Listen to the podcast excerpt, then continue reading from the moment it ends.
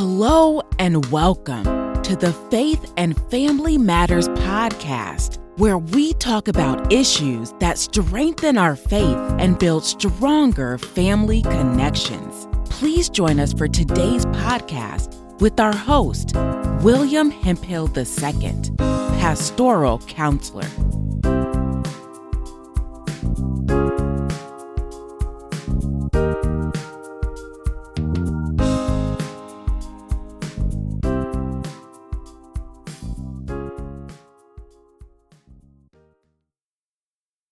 Hello, this is William Hemphill, pastoral counselor, Faith and Family Matters broadcast. Uh, doing a live broadcast on Facebook, and then also this will be loaded on to for podcast for tomorrow. Wanted to take a few minutes to talk about the subject when anger breaks loose. When anger breaks loose. So, in America and all around the world, most of us are in shock and outrage because a young man named George Floyd was murdered by members of the police department in Minneapolis, Minneapolis, Minnesota. As I've done this recording, I now understand that all four officers have been charged and that the main officer has now been charged with second degree murder. People, naturally, were outraged as this officer sat with his knee on George Floyd's neck for almost 10 minutes. In many ways, it looked like he was still there on his neck for three minutes after Mr. Floyd had passed. The outrage continued because the other officers were there holding him down, watching and making sure there was no interference. Even to my understanding, at some point, paramedics wanted to check his pulse and see if Mr. Floyd was okay or if he had been deceased, and they weren't allowed. A horrible situation. Combine this with the murders of Ahmaud Arbery and Breonna Taylor, this was enough to send America into another level of outrage. Protests have been going on in our cities and show no signs of slowing down after a week. Now, as a black male therapist and also as a black pastor, I understand that I've been called to a life of service, and part of that service is to help bring healing in terrible situations such as this. In my daily duties as a therapist, I serve by providing a safe space for people to discuss their trauma and their pain concerning situations like this. As a matter of fact, I've spent much of the past week dealing with situations like this. Clients get to process their feelings and then also reflect on their own histories and traumas concerning racial oppression. Those of my clients who are of Anglo descent sometimes are allowed to examine their lives and may have seen how they have benefited or hurt others, or sometimes they want to process the trauma and figure out how they can help to make a difference. I like to say this is part of the natural course of therapy is dealing with things like this. However, even though I'm a black male therapist and that I'm also a Christian counselor, I have to process my feelings because I am also a black male. And when I hear about these events, when I see the videos, I'm reminded that as a black male, I'm often seen as a threat no matter what I do. In other words, even though I'm a pastor and even though I'm a counselor, even though I'm a person of faith, even though I'm educated, even though all these different things, a father, a husband, some people only see my skin and think I'm a threat. It reminds me that if I'm in the wrong place at the wrong time, someone could attempt to take my life just because I'm a big black male. Then, even as I process this even further, I'm a father. I'm an uncle. I have to talk to my sons. I have to talk to my nephew and remind them of being careful. Because if they're in the wrong place at the wrong time, no one sees honor students. No one sees hardworking young men. No one sees college students. They see threats. This is sad. This is pathetic. This has to change. This has to change because men should not die for jogging in a neighborhood. People should not die because they may or may not have passed a $20 bill. Women should be safe in their homes not worried that if someone knocks on their door at a certain time of night and comes barging in, that they would die. Children shouldn't die for playing with guns or going to stores and buying iced tea and Skittles. Here's the other sad thing about this. I could recite this on and on and on and on because there are numerous cases that don't stop. And part of the frustration that I can express as an African American male is that when we talk about these things, there are a lot of people who don't listen to our experiences, and as a matter of fact, will invalidate our experiences. Will claim that we don't know what we're talking about. Here's the interesting thing when it comes to having conversations with people. If you want to build relationship, in order to build relationship, there is a necessity to listen to the viewpoint of the other person and at least try to empathize and understand. Even if you don't agree, sometimes you have to look and say, okay, if I saw it through their eyes could I see where they're saying that viewpoint.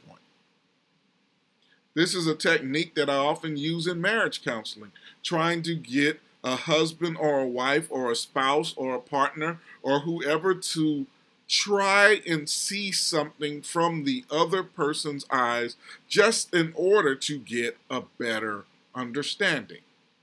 And that simple principle, I think, is one of the things that's needed in our society because too often the voices of black men and black women and black youth are being dismissed in this debate. Too often the voices of, I would say this, black Christians have been dismissed in this debate.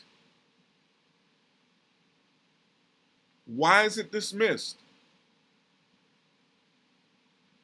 I think President Obama may have said something earlier about this, talked about the history in our country. I remember when talking to a client earlier this week, I said something to the effect that the legacy of slavery has affected blacks and whites. It has affected us and traumatized us both men- mentally. You may say, what do I mean by that? Well, there was a myth in order to enact slavery that was created.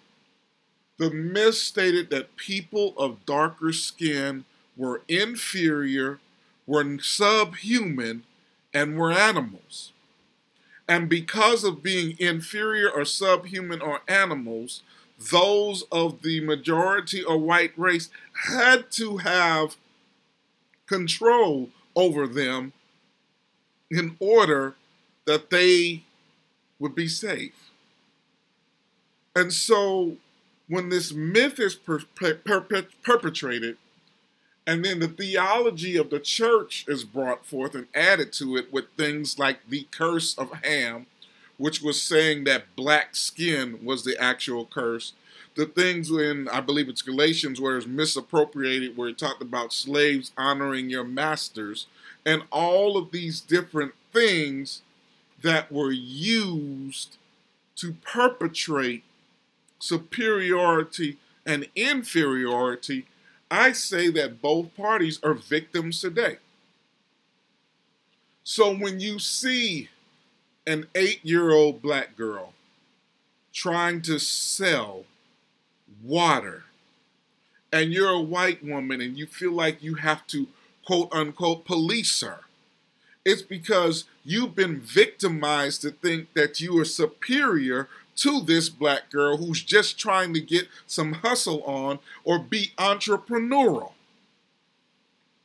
When you see a young man jogging through a neighborhood and you quote unquote say that there are robberies going on in the neighborhood, you feel that because you are supposedly superior in your mind, that you have the right to stop this black man. And if he doesn't stop, you have the right to shoot this black man or put him in his place. In other words, the disease has poisoned your mind also. When you see a young man in the neighborhood wearing a hoodie, and you call 911. And 911 tells you to leave it alone, let the police handle it. You feel like because of your mentality that you have to ignore the instructions that you were given. George Zimmerman. And go and attack a young man. Do you see how miss? Do you see how bad theology? Do you see how all of these things have poisoned the minds of people? This has led to what's going on in our country even today. Many people in America saw this horrible killing, and so they are marching and protesting. Marching and protesting out of outrage, anger, and sadness, grief, all of these combined emotions that are mixed in this situation. And as I look at the marches, and as I talk to my clients, and as I attempt to shepherd, as I shepherd my church, and as I attempt to speak positivity and voices and good news out to people, there's a question that I'm pondering. And that question is this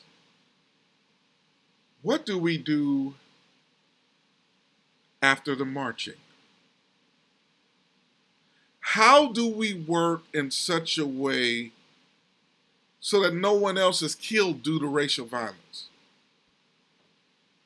How can our hearts and minds be changed so that we no longer see people as dangerous just because of the color of their skin? I'm reminded Hosea Williams' daughter Elizabeth, I hope I say her last name correctly, Omanani. She was being interviewed this weekend. One of the things she said was, they protested with a purpose back in the civil rights movement. In other words, there was a strategy that went along with that protest. And so I do believe that the protests are calling attention to a problem that's been going on for a very long time. And they are agitating the system, and they're supposed to agitate the system. My question is how do we develop strategies afterward? How do we partner with other organizations who are doing things? Or how do we do things within our own sphere of influence to make a difference? Anger is a powerful emotion. And in many ways, I believe it's the most powerful, mobilizing emotion that there is. How do we use our anger? How do we use our frustration? How do we use the things that are going on inside of us to bring healing to our nation? I don't know what that is for you. I can talk slightly about what it is for me. Voting is an option. In other words, go out, make sure you're registered to vote, you social distance as much as you can, and you go to the poll and you vote for the candidates of your choice. Maybe you do other things. Create economic systems that allow people to be employed and have opportunities or some other means. Whatever it is, to have a strategy. Maybe the pastors or the clergy need to get together first. The clergy, the people of all sorts of faith, get together first and talk about how we can treat each other with love and fairness. Through therapists, need to run multicultural groups that address racial tension and pain. And would people be willing to come to those things, understanding that it might be difficult? You might have to deal with some internal hurt and you might have to deal with some challenging of your core beliefs. I don't know. Those are just some suggestions. I'm saying it because I do believe as a country we need to do something better. I know as a clergy person, as a therapist, I'm examining ways that I can do some things better. We all have to do better because I believe that God has called us all to something better. The scripture tells us to love God, love neighbor, and love ourselves the person that helped the Jewish man on the side of the road was not the priest, was not the Levite, but it was a Samaritan. But the Samaritan had enough love in him to cross the cultural line in order to make sure that someone else was cared for. What happens when we put our divisions aside and recognize that we are all human beings and need of grace and love. What happens instead of looking at each other as enemies or as the other, as someone we don't understand, that we take the time to learn from one another and treat each other as neighbors, just as Jesus taught. This is William Hemphill, pastoral counselor, thanking you for listening to today's podcast. I hope it challenges all of us to continue to do better. Thank you for joining us for today's podcast. We hope that the show has been a blessing to you. If you would like more information on personal counseling, couples counseling, adoptive family counseling, or other products and services, please go to ffeonline.org. For questions about the show, please email us at faithandfamilymatterspodcast at gmail.com.